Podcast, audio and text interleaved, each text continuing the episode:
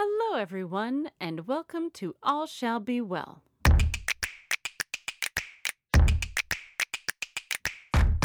I'm Ann Boyd, host of All Shall Be Well, a podcast by InterVarsity's Women in the Academy and Professions.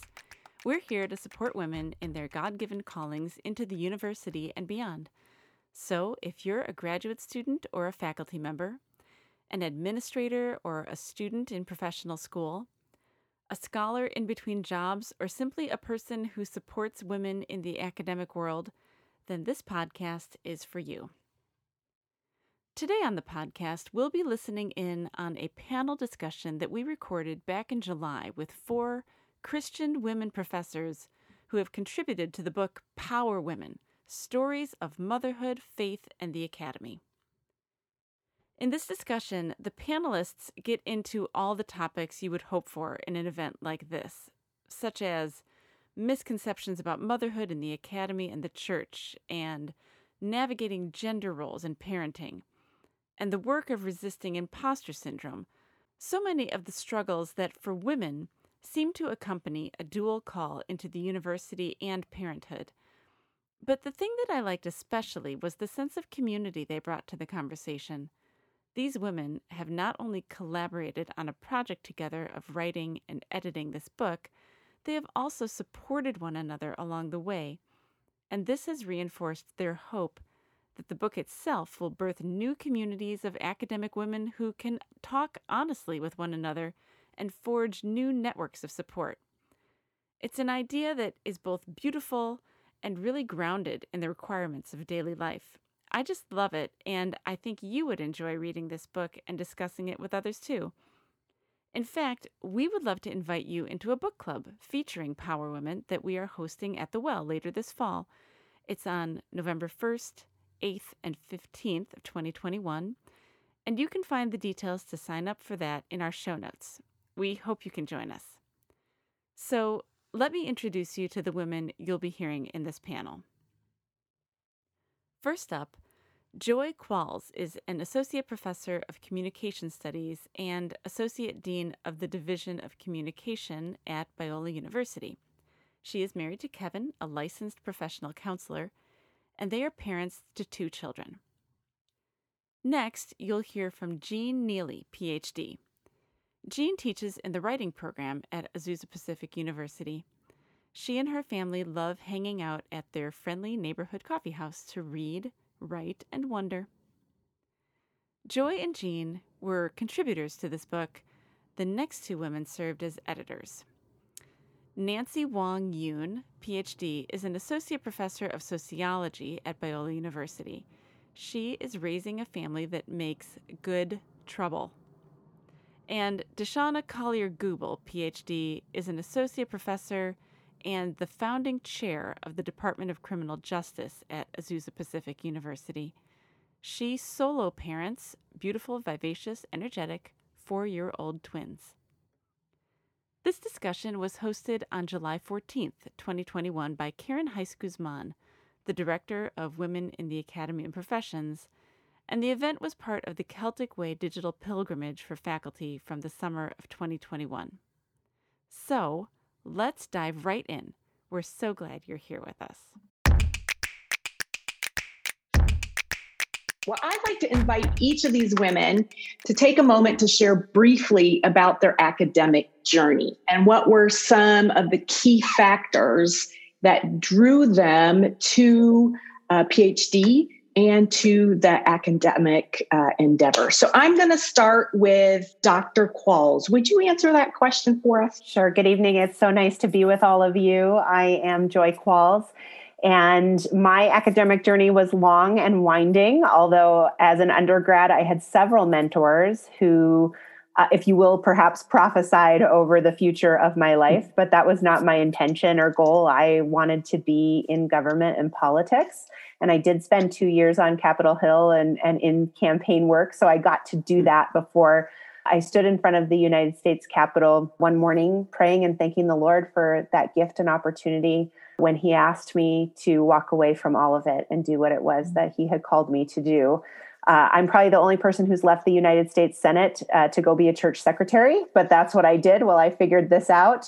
And it was on that path that another mentor came alongside me, handed me an application for a PhD program, and said, Put this out before the Lord. And if the dew sits on it, he has answered what it is that you are supposed to do. And and I've never looked back from from that place. This is the space that's given me the opportunity to explore and question and ask all of the whys uh, that that are out there. And then on on top of that I will say that it is in that obedience that I get mm-hmm. to mm. study religion and politics and government and all of the things that perhaps would have looked like I walked away from are all part of what I do uh, and the work in which I serve today. So when you do that, when you walk in obedience, the Lord gives you back everything that that mm. you have sacrificed many many times over. Great, thank you. Jean Neely, would you go next, please, and introduce sure. yourself? Yes. Hi, everyone. I'm Jean. Um, so I studied comparative literature and minored in French at UC Irvine as an undergrad, and probably would never have, well, certainly would never have considered doing a PhD if my senior thesis advisor hadn't urged me to consider it. Hmm. And I still didn't really take her seriously until a couple years after that but yeah, I, uh, after undergrad, I served in ministry and was considering going into ministry full time. I worked with the InterVarsity Link ministry in Paris, France for a while, and also did a comparative literature, uh, the equivalent of a master's um, at the Sorbonne while I was there, and then got my doctorate in English literature at USC afterwards. And I think what really drew me to uh, doing graduate work was finally just a love for language and literature and really wanting to work with uh, students at the college level after having some experience teaching at the high school level as well. Great. Great. Thanks. Okay. How about Dr. Yuen? Would you answer that for us? Hi. So, um, and also just to clarify, I said that I want to say that my children make good trouble. And for those of you who know who, what good trouble means, um, you'll probably understand why I'm a sociologist.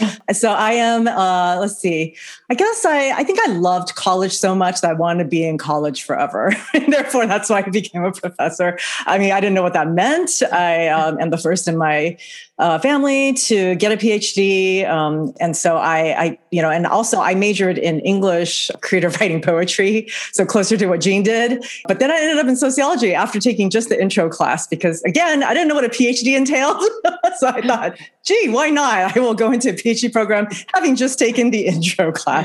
So it was, it was a, but they let me in. So I guess, you know, God, God makes, opens doors, right? And I, and I decided to get a PhD in sociology because it was actually, I had, I, I took the class as a junior. And so I was already, you know, pretty further, far along. And I loved English. I loved writing poetry. But the sociology class was kind of like, you know, it's like when you first accept Christ, right? It's like your eyes are open. And that's what sociology was for me. It opened up, up my eyes to the world. I realized things that I had experienced, my entire identity could be partially understood through this discipline. Mm-hmm. And I, you know, I, I just, I, I, love it still to this day. So yeah, that's my journey.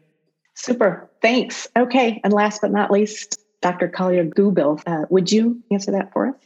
Yes. Yeah, my road to the PhD was a little long. I perhaps maybe a little different. I think that I was uh, spent a little time trying to find myself there. But what I'll say is that I grew up in South LA in a community where we didn't have the best experience of love law enforcement. Unfortunately, something that we're still discussing in the public today. And later on in my life, I ended up becoming a police dispatcher. And so in that experience, I felt like God gave me this unique opportunity to be a bridge builder because I understand uh, many different sides of the conversation that still plagues us today. The best way I felt like I could be a bridge builder was to teach people that wanted to become cops. So I went to school, finished my PhD, and started teaching criminology and criminal justice. Wow such a variety, right, of places from which you've come and how you've gotten to where you are now. So, thank you. Uh, thank you for sharing all of that information with us. Well, let's think a little bit about uh, university. Historically, it has not been a friendly place for women in general. Being a parent adds an additional layer of challenge for most women. Nearly 10 years ago, a research team at UC Berkeley released a book called Do Babies Matter? Gender and Family in the Ivory Tower, where they coined the phrase the baby penalty. While most universities think of themselves and publicize themselves as modern and liberal, progressive, welcoming to women, their policies, procedures, and structures have often lagged behind their rhetoric. So, what have been some of the challenges that you've encountered along the way? Whether from the institution at large or a particular department uh, as an academic mother. Deshonna, I would like to throw that one to you first, if you'd be willing to answer that. Sure. So I think, yeah, there's definitely a, um, a baby penalty or a dad premium is the way that we discussed it in our book, Empower Women. So starting just, you know, my first academic job right out of grad school um, dealt with pay equity issues. So even before becoming a mom, just just pay equity issues, and I think that that's something that I've observed just up and down the administrative rank in higher education. So at all ranks, are we paying women and moms the same way or the same rate of uh, for equal work um, that we're paying men and dads. So I think that that's one that just really jumps out at me related to this question. In addition to that, specifically thinking of myself as a mom, this past year has been tremendously stressful for um, those of us that have younger children, especially. And so thinking about the ability to write and research while also teaching my full time load and caring for my children who are at home because I, difficult to find care for them. Mm-hmm. Looking at the ranks of like there's there's so many different folks that are moving in and out of positions right now. And how many moms feel so overwhelmed that they just don't even have the energy to even apply for any of these opportunities? There's a lag on research. So the lag on being able to research during the pandemic and get research done. And that has a lasting effect on the career of moms um, down the road, looking at tenure and promotion. Whereas uh, what the research should suggest is that dads during the same time period have actually been super productive and they've had time to get lots of research work started and finished and published. So I think sometimes looking at it from that air of um, are we providing a dad premium rewarding dads in a way um, that we're not rewarding moms. In our book, Power Women, Joy actually writes an amazing chapter that talks about the experience of a mom as the breadwinner, which is something I experienced as well. So, so I have participated in um, hiring processes where I've heard people thinking about, well, we have to think about this this person and he has to care for mm. his family. And so when we're making this offer, we want to make sure that we are providing all of this additional stuff because we want to make sure his family is secure. And we're not taking that same approach when we're thinking about the mom and even considering that the mom could be the breadwinner. There's always this kind of thought that, like, well, you work, but your husband also works. Well, I solo parent. So what what happens there? Mm-hmm, so, mm-hmm. Um, so I'm gonna I'm gonna stop there so that others can also chime in. Super helpful. Thanks. Joy, she mentioned you. So I'm going to ask you uh, do you have anything to add to um, what Deshaun has already said? Sure. I, I, would add that for me, and I know for several of my colleagues, most of my work has been in the Christian Academy, which adds another layer mm-hmm, onto all of this. Mm-hmm. So, in addition to what is experienced in in the world, if you will, if I can use that Christianese for a moment, add the Christian layer to it, and there's a lot of baggage in terms of the language and the way in which we describe the work that women do. So I think that that's another issue. You mentioned at the beginning that I have two children. What is uh, missing there is that I actually finished my dissertation work between my two children. They're 13 months apart. Dissertation was defended in between there. So I had three kids in two years uh, because you know that dissertation is a birthing process uh, as much as as my children were. But I was an adjunct at that point. I had no maternity leave. I had no benefits. I had nothing that was security for me, and childcare for newborns was non existent in the community that we lived in. And hmm. so I brought my baby to work and I wore her on me in class. And at one point, a secretary, and I'll use that term because that was what how she defined herself um, uh, in her work, said to me, "You better not let the dean." See you with that baby in mm-hmm. class. And I said, Well, if the dean would like to come and provide childcare for me, then he is more than welcome to do so. But otherwise, she's coming to class with me because I'm barely making minimum wage and I've got to figure out how to care mm. for this child. And and so I, I, I think there's those issues and challenges of just you know we we are often the primary caregivers for our children. Now, I will say, I talk in, in my chapter that flipped for us because when my career took off, my husband intentionally made the choice to become a stay at home parent. And part of that was he was in a career place that he needed a break, he was burning out. And so it was a good time, but it also was an intentional effort to support the work that I was doing. But I've, I've experienced those things that that Deshonna was talking about. I, I actually had a colleague at my current university in a meeting about pay equity say to me, "Men need to be paid more because they have to provide for their families." Yeah. yeah. And I said, "What you don't know is is that I'm the one who provides for my family, and not because I was on some power trip." Right. But because mm-hmm. this is the way the Lord had orchestrated and yeah. organized our lives and so the idea that somehow my work was less valuable because of the provision for my family was was difficult. And when it's shrouded in christian language it it adds a lot of other baggage that we have to work through that perhaps our colleagues in the secular academy if you will mm-hmm. don't don't have in addition to that. Yes thanks. Nancy do you want to add anything? Yeah, so I had um, my first child in graduate school and I was pregnant and I actually hid my pregnancy. I don't know if anyone else did that, but I was at UCLA. Everyone had high hopes for me and I chose to come to Biola. And I did not want people to think that I came to Biola because I was pregnant, even though that was part of the reason. but I don't know. I just didn't want them to make assumptions about me and my ability mm-hmm. based mm-hmm. on the fact that they could see my belly rising. And, you know, because nobody at my university had children, women had children until they were tenured. There was no role model. It was, it was like because you know this uh, as a sociologist we know the statistics. The statistics are men with tenure get promoted and tenure and tenured right? And women with children were the least likely to get tenure. So it is it's like three times more i think is the is the statistic and we have it in our book as well. And so there are assumptions and there are realities and the system does not is not favorable to support, especially when the tenure clock and the biological clock completely coincide, right? That was one of the reasons why I chose to come to Biola was because they did not have a tenure clock and I did not want to have to make that horrible decision. Do I have a second child or do I, you know, devote myself to my career and get tenure?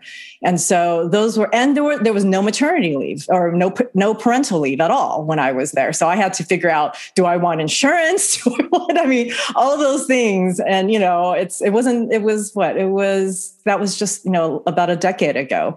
And so it was actually um, professor mother's group that biola had that two of the people actually crafted our parental leave policy so that we would have something at the university. So that was you know within the last decade uh, or so so yeah, there was a lot of challenges, a lot of challenges, and you know whether to bring your baby to to, to class or to maybe risk looking unprofessional, mm-hmm. or you know all, all of those. It's like it's it's endless. But in Maria Hsu Wang's chapter, uh, it's the first chapter opening of the book. She talks. She actually cites a study that shows that mothers are actually more productive after the early years because mothers learn how to multitask. Right, they are actually mm-hmm. able to publish because you know, they are maximizing every minute of every day.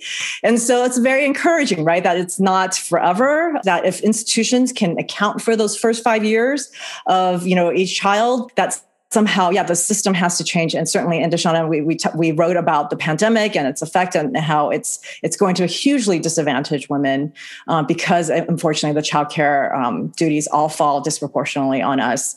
Um, and so on the flip side, you know, a lot of us ha- had have you know supportive partners, and it can be done. You know, Deshonna and I both have sociology backgrounds. We are keen on pointing out all the barriers, all the problems, but at the same time, because of the faith aspect, a lot of you know a lot lot of the chapters are very uplifting. And so we definitely capture the gambit of, we want to lay it all out, you know, just keeping it real. So.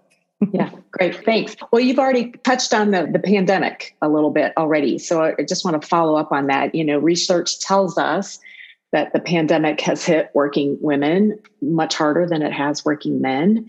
For academic women, among other things, they're publishing significantly less than their male counterparts. So I'm just curious how has the pandemic been for you all? And what's been helpful to you as an academic mother? And what hasn't? Nancy, I'm going to toss that to you first.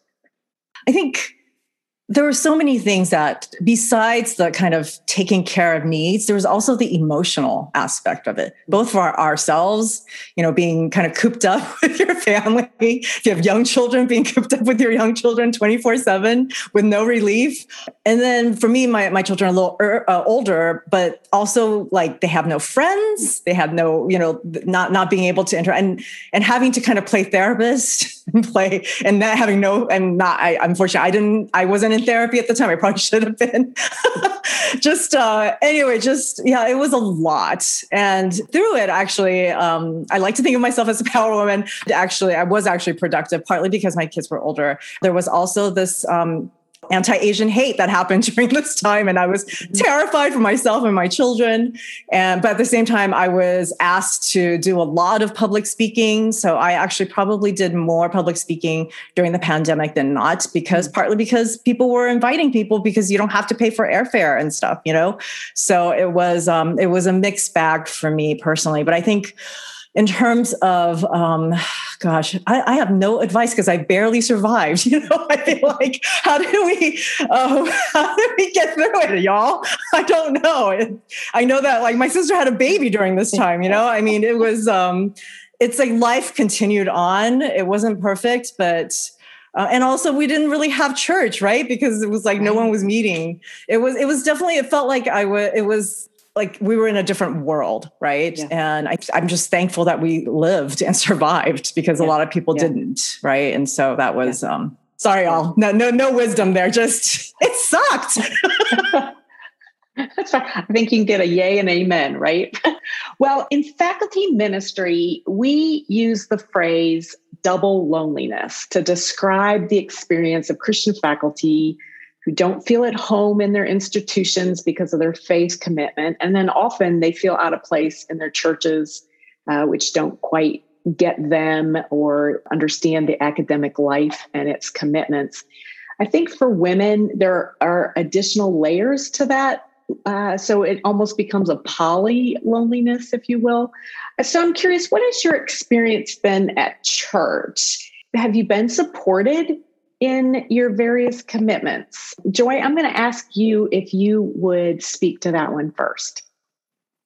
So, this is the space where I have been doubly blessed in this space. And I don't say that lightly. I, uh, we intentionally chose a church. So, part of my research agenda is on women's leadership in the church and the political and social implications of that. And I got to a place where I told my husband, I am not attending churches any longer that do not have women on staff and women on the board. I have to fight these battles every day in my professional life. I'm not doing it in my church.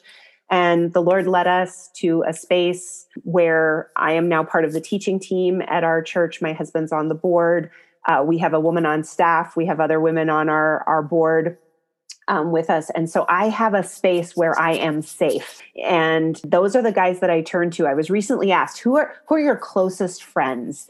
Uh, living in Southern California because we're not from there. And I said, you know who my closest friends are? They're my pastor friends who we mm. meet every week to do sermon planning and go over the lectionary and things of that nature. Those guys, and they're mostly men, they're my best friends because mm. they're the people I can be real with and honest with. And it's so refreshing because I think Nancy and I share an institution, and it is not that way amongst the theology class all the time. There are some who are our allies and friends, but there are mm-hmm. others who don't believe we have a place in ministry, mm-hmm. uh, especially in leadership in the church. And yet, at the same time, you know, I will say God placed us in this space and he has given us opportunity to thrive in that space and i don't get it because i was told many years ago that I would not be successful at a place like Biola because of those things. Mm-hmm. And yet it is the very place that God planted me and and can see the, the fruits of that.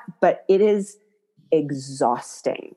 Mm-hmm. And so to have a church that I can go to that is safe and welcoming and holds my arms up when they get tired is the greatest gift that that the Lord could have given me and I know that that's very rare so I don't you know, I'm like, run, go find yourself a church like this is what I would tell you. But I know that that's hard to do. But but I also I would also say the opposite. Don't just go to the only the safe places, right? Being in a space that is uh, challenging doctrinally, theologically to to who I am as a as a woman leader and a woman called of God has created opportunities to uh, share that truth in spaces where perhaps when it was more friendly, nobody wanted to talk about those things, right? Nobody mm-hmm. wanted to have that conversation. And I get to have that conversation all the time. But having that place of rest is also really, really important.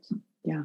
Yeah. Great. Thanks. And, and uh, yeah, I love the fact that you were intentional about where you were going to place yourself, right? And what was sort of a non negotiable for you. Well, I want to know if Jean has something to add. I'd say, yeah. And some of my experience of that is more perhaps um, as contingent adjunct faculty, you know, and, and not having a whole lot of institutional support on campus. I actually don't really try to have a, a very strong leadership role at our church. That's sort of complicated right now. And it's uh, mostly because I felt some dissonance with other issues like race related issues and things like that, and was more engaged with those things before and have just had to take a step back from that. So, yeah, just a different kind of experience there. Thanks, Jean. Nancy, do you have anything you want to add? I don't want to be the downer. so maybe not. I don't know. I've had, I've had, real, okay, so this is my experience. After working at Biola, I, so I didn't go to any kind of like Christian schools. I only went to public schools. And then working at Biola, Biola has in Southern California, and I don't know if, you know, wherever you all are, if you have a very prominent Bible school, it has a big reputation. Like everybody knows about it. So when I started going to churches and then I told people that I was a professor at Biola, I think they, there was this, they felt threatened by me and I had never experienced that before. Had, they, they, they, felt like I was going to like start taking over the sermon or taking over the Bible study. But I'm in sociology. I'm not even in the theology school. I'm just like everybody else. I'm just here to, you know, make friends and learn and have fellowship. But I definitely felt this kind. And I also had a lot of people doubt that I was a professor.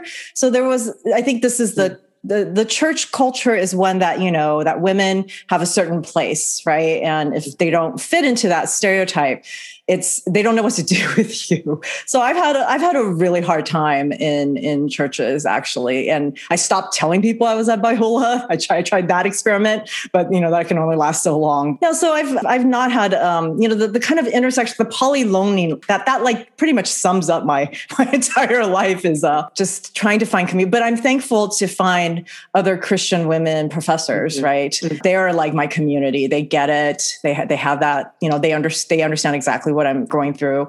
And a lot of them also have hard time, especially women of color. You know, we have a really hard time finding space, both in institutions, both in and in churches, and even like at, at schools. Like I was just talking to some friends today that because I have flexible schedule, I'm hanging out with the stay-at-home moms a lot of times, but and they don't know what to do with me because they're like, it's not fair that you get flexible schedule and you have full-time paying job, and you seem to know it all.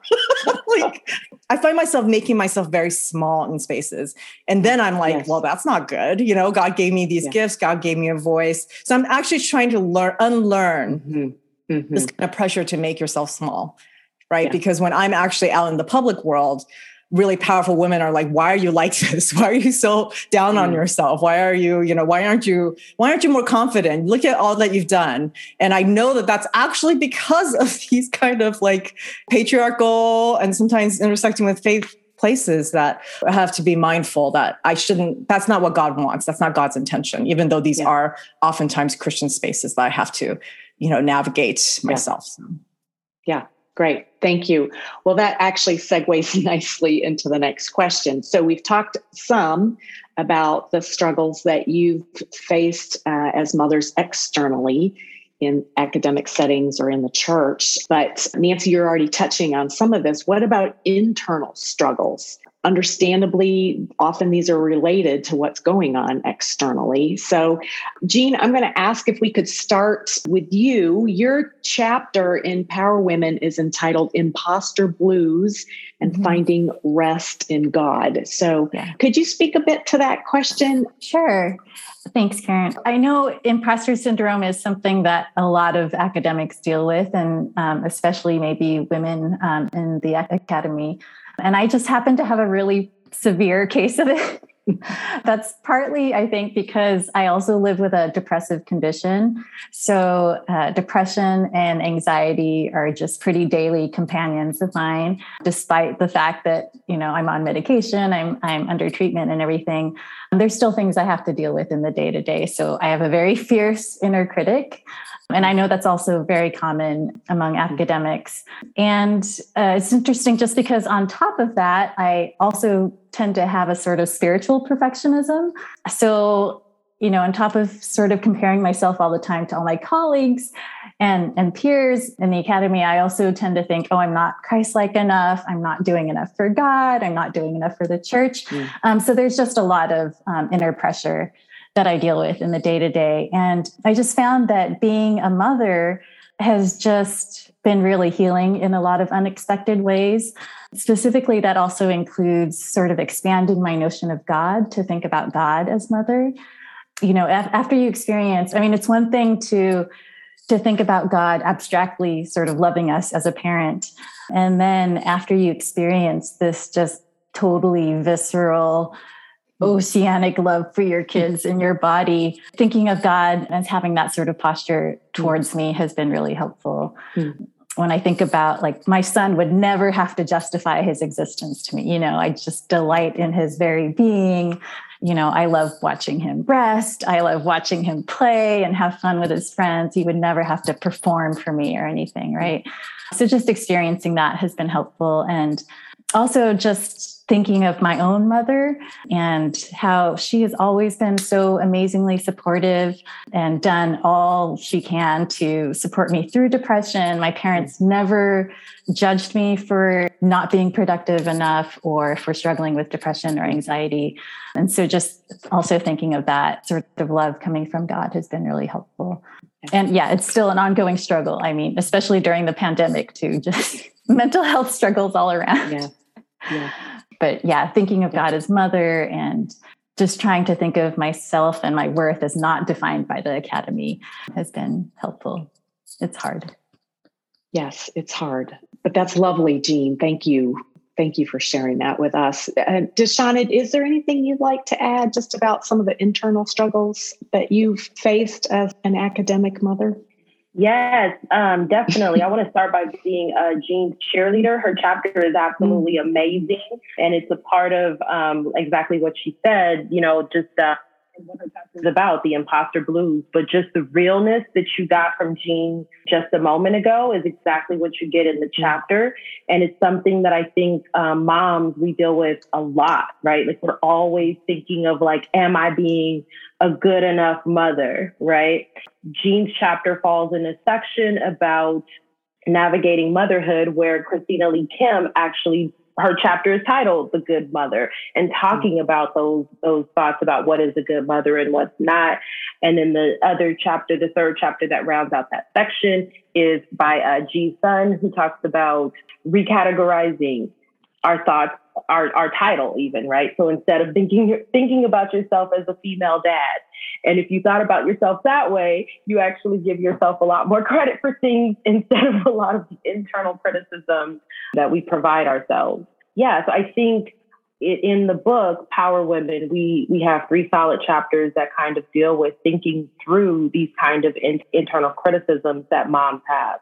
I definitely fall into that same category with everyone else. I i think about like i'm always questioning am i doing this well? Am i doing this right? Mm-hmm. and i do have a therapist and so my therapist and, I, and i'll think like i can't do this. Like i'm solo parenting two four year olds and i'm like oh my gosh there are days that i wake up and i'm just like lord i can't even i can't i can't do it. I'm just fresh out. I'm fresh out. And what my therapist always says to me is, but here you are doing it. so I think we definitely have some yeah. room to to think about and really look at all of the wins that we're having. So during the pandemic, one of this is a tip or or I don't know if it's a tip or a trick, but it's something that I started doing during the pandemic. I started thinking about at the end of my day every day, what are some wins that I had today? Hmm. Um, and that helps me to retrain my mind to think about all of the ways that I'm winning rather than all of the ways that I, you know, the, the few ways that I that I messed up that day. Yeah, that's great. Thanks. Thank you for the tip. So, how do you manage the juggle? How do you decide between all of the competing priorities? How do you create boundaries to keep the main thing the main thing? We already got one little tip on uh, some of that from Deshonna, but any tips or tricks you've learned along the way that you might want to share with us? I'm going to ask Nancy if you would speak to that first. We have a whole section on this actually because I wanted to survey, make sure surveying all the contributors to see. And one of the ones that stuck out is there are seasons, right? That yeah. um, now that my kids are in middle and high, starting high school, I you know, it was really like like the whole stereotype. Oh, enjoy them while you know you can because they go so fast. I have to say that I this is again keeping it real. I had a really hard time with those first few years not having sleep. And yes, they're adorable, they're cute, whatever. You know, but I'm actually happy to be out of that. But it does. But the, but I think what hit me was now I have had the majority of their time with me. Now, like the rest of it is that there's only a few more years when they're out of the house. Mm-hmm. That really, oh my gosh, that that hurts, right? Because it's like, yeah. okay, yeah. yeah, great, I finally got got over the the really hard years, but now it's like now that they're easier, I, I, only have a few years left with them. And so, so there are seasons, right? Mm-hmm. Seasons. Yeah. And, and yeah. also I'm much more productive now than I just, just like Maria's chapter. I am so much more productive now than I was when they were little, but I, you know, I, and the wins, we, I was able mm-hmm. to accomplish what I could accomplish during that time. Right. So yeah. So I think that, you know, just how do you manage? How do you juggle? It's a marathon, not a sprint, right? It's a long haul. We gotta, you know, think of it in terms of that it's, there's energy we have to continue to build up energy and then also we, we learn skills along the way you know and also having community I, we like to think that this book is cre- is going to be mm-hmm. a, a, form of community and hopefully if people want to have you know get their institutions to invest in you know maybe reading groups right where and then maybe those institutions will also then invest more money in helping moms because we you know we had to create these groups on our own because we didn't have that at our institution.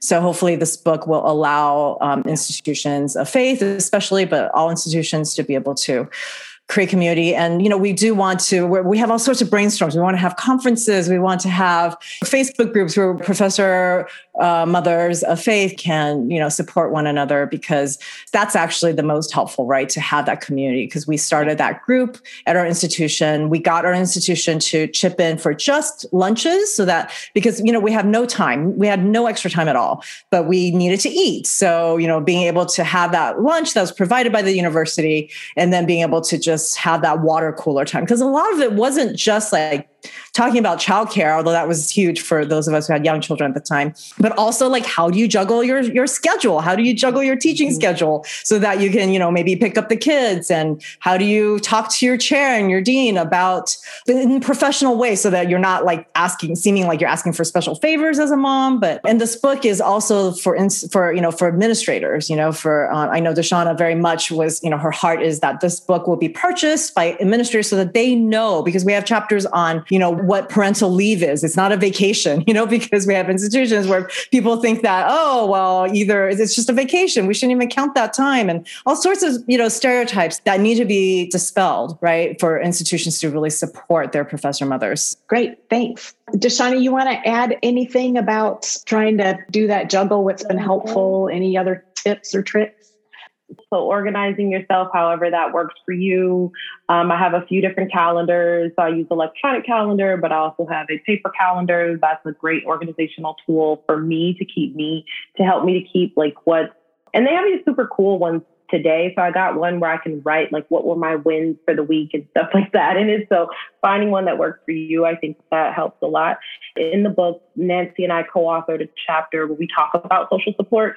So for me, what has really helped me the most is the village that helps me to raise my children. So I'm a huge Laker fan. Go Lakers. So I'm a huge Laker mm-hmm. fan and I, I love to tell my mom that she's more clutch than Kobe. Um, and it's um, it's just true.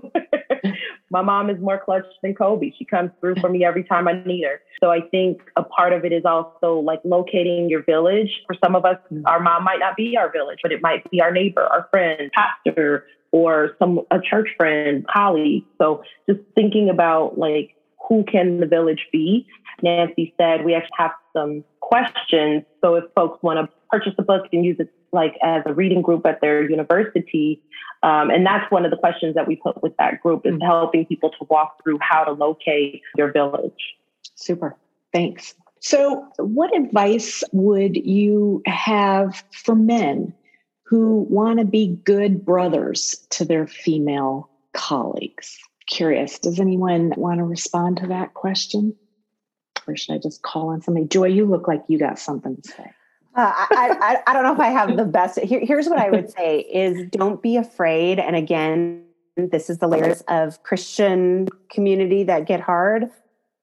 Find yourself good male friends, and and in those friendships, then learn how men tick. Right, who is not your husband, who's not your you know your partner, because that's a different situation. Having men in my life who are my buddies. They've got my back. I told you all I, I, write on women in leadership in the church. I was going to a conference where this book was going to be presented in a critical panel, and it was both a great honor and the nightmare of my life that my work was going to be picked apart. And five pastors, these guys who are my buddies, came along and said they were coming to to learn about the conference right? This was an academic conference. They're not academics. We just want to learn about this. And an older wiser woman came up to me and she said do you know you have a spiritual guard who is walking mm. with you everywhere? She said those guys have not their eyes have not come off of you and they have followed you around. And as the enemy has sought to attack they have come around you. So, but that took years of cultivation uh, right? Mm. of this is what I do and this is who I am and this is what I need from you. And being able to say to a man who is not my husband, I need you to partner with me. I hmm. need you to be my friend. I need you to treat me like one of the guys. I need you, right? And I think this is the way we deal with some of these challenges that we have in the church about thinking objectively about one another that oh men and women can't be in the same room together because they might be a threat to one another. No we have to model healthy relationships. So that's that's the thing i would say is develop healthy relationships first and yeah. and and find the the people who can be safe with you first. Then you are able to ask them questions. What do you need? How do you function? How do you work? And it's helped me be able to say to men that i work with listen you talk to me that way and this isn't going anywhere. Mm. You know, you act as if we can't be in a room together, buddy. I don't I don't care about you, right? Like I've I've got enough going on in my life. I don't I don't need the hassle of those things. Right? I mean, it just you're able to sort of speak their language and and I'm a rhetorician, so I'm looking at that language level of things all the time.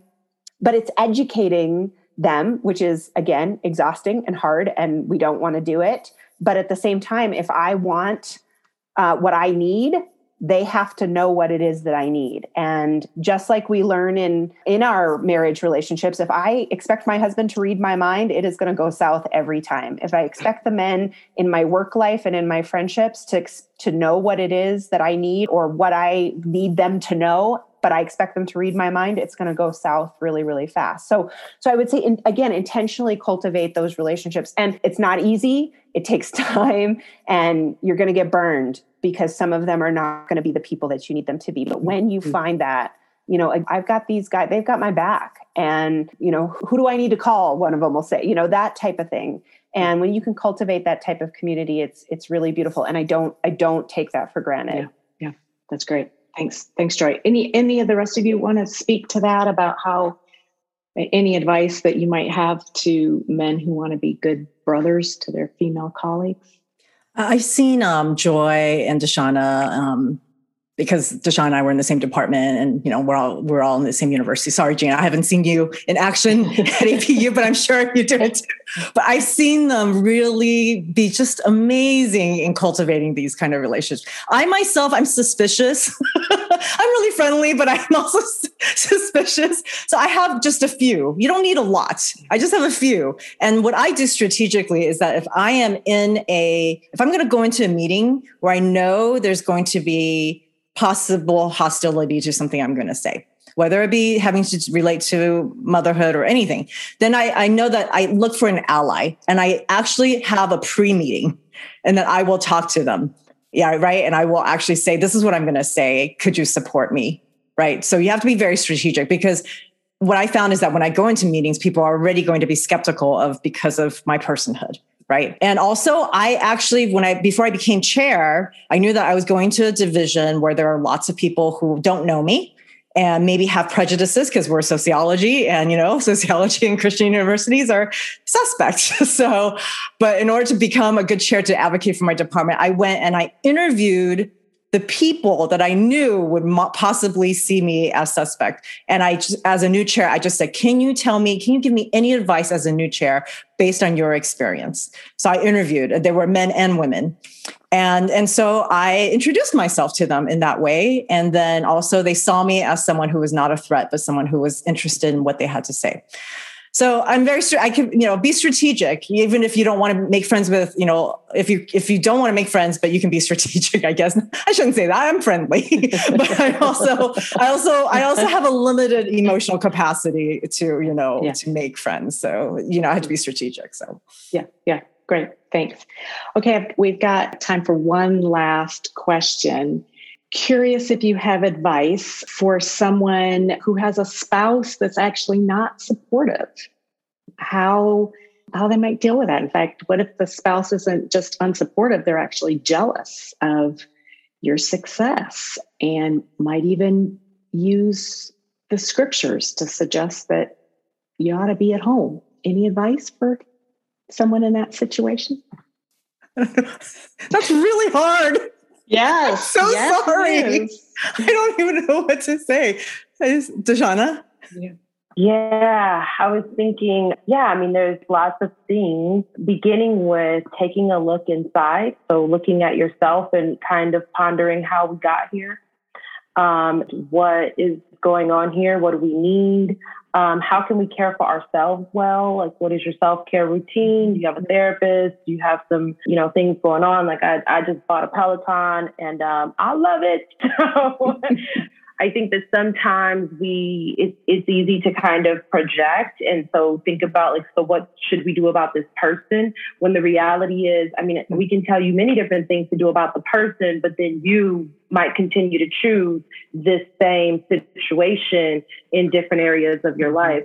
And so it's definitely a time to look inward and to figure out what what do you need? Like what do you need to mm-hmm. get to your happy place and to be joyful and how can you get yourself there? And oftentimes uh, we need help get doing that. Like so mm-hmm. I, am not just i don't want to make it seem like oh it's just super easy go sit down for 20, 10 minutes and you're good. Sometimes that can take some time with a therapist mm-hmm. to really figure out. Yeah. Yeah. It even speaks in some ways to this idea of a village or a community that all of you have talked about right? And having people who are in your corner and that you you can be safe with and that you can trust and who understand yeah your situation. Well we need to finish up but thanks again to all of you for being with us tonight and for your helpful and your candid conversation. And thanks to for caring for all of those folks in your spheres that you've been referring to tonight. Thank you for loving and serving your families and your communities. Thank you for caring for your students and your colleagues and your departments and your institutions. And thank you for the great work that you do and for being the aroma of Christ in the classroom and in the lab and in your wider discipline. I am just super grateful to know that you are where you are and are doing what you're doing.